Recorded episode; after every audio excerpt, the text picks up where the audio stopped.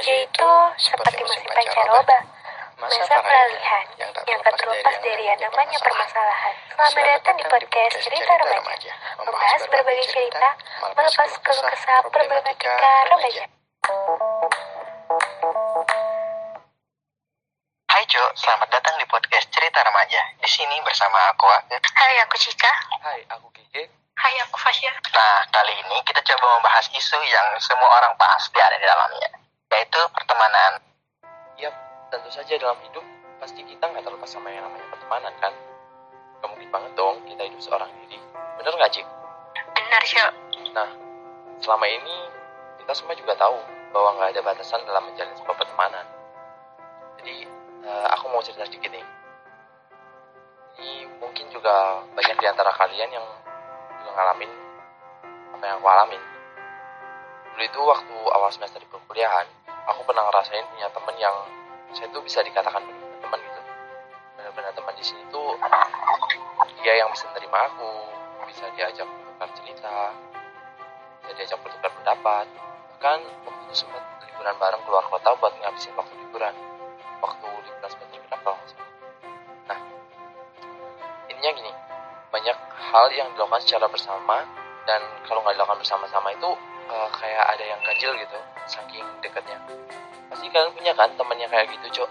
Tidak punya dong, Jo. Ya ada lah, pasti yang kayak gitu punya. Dan setelah itu, kalian tahu apa yang terjadi? Ngerti nggak, Cok? Apa, Jo? Apa? Gimana tuh kelanjutannya? Jadi, pertemanan aku tuh gak bertahan lama.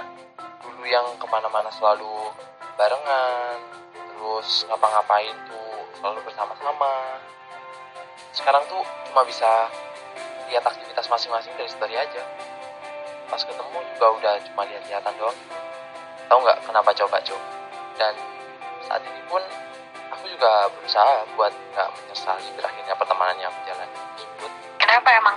dan secara langsung hal tersebut tuh yang membangun jarak pada suatu hubungan baik pertemanan maupun eh, relationship yang lainnya gitu loh Cok Kenapa?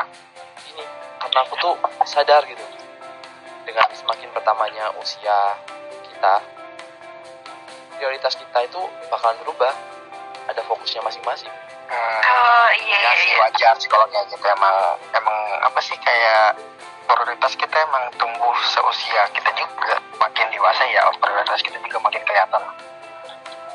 Banget tuh. justru sekarang nih sekarang ini aku mulai bersyukur gitu pernah kenal sama dia pernah berteman sama dia itu mulai bersyukur gitu aku jadi tak tahu nggak semua yang kita anggap baik-baik saja itu akan berjalan baik-baik terus gitu loh paham kan Cok?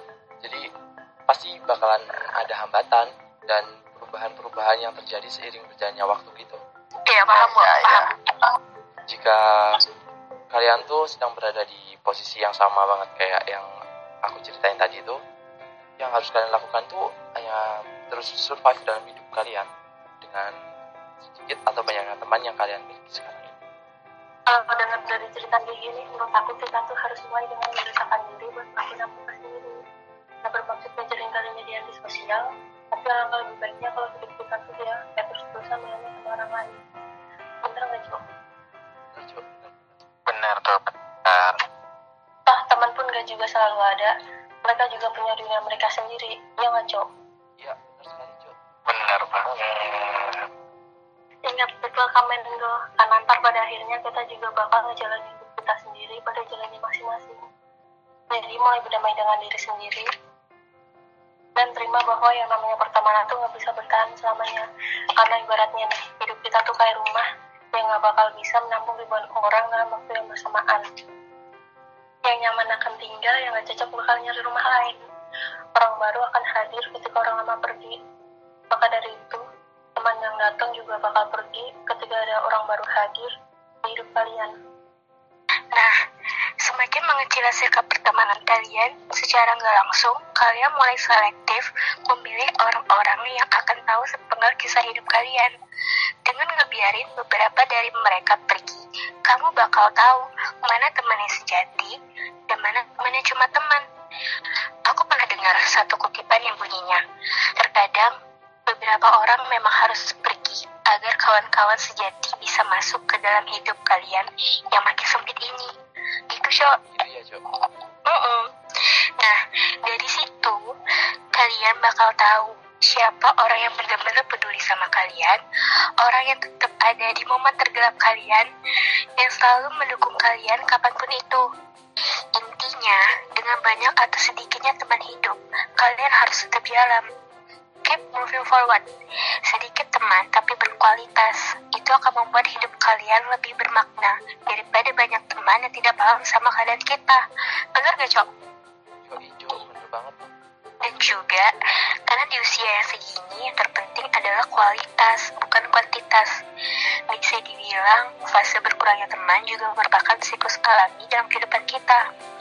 Yang pada akhir siklus ini, kalian akan tahu mana yang sahabat sejati dan mana yang levelnya cuma sebatas teman biasa. Jadi, mulailah untuk fokus pada teman yang bisa diajak moving forward, meski jumlahnya bisa dihitung dengan jari. Karena mereka lah yang dapat berbagi energi positif untuk menjalani hari. Nah, setuju banget, Cik. Remember, even the sweetest chocolate expire. Dalam setiap hubungan yang kalian jalin dalam hidup pasti ada masanya. Sebaik apa pun hubungan tersebut pasti akan berakhir. Entah berakhir dengan meninggalkan ataupun ditinggalkan.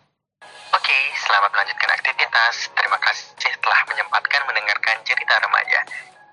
Kami pamit undur diri, sampai jumpa di episode berikutnya. Bye, Jo.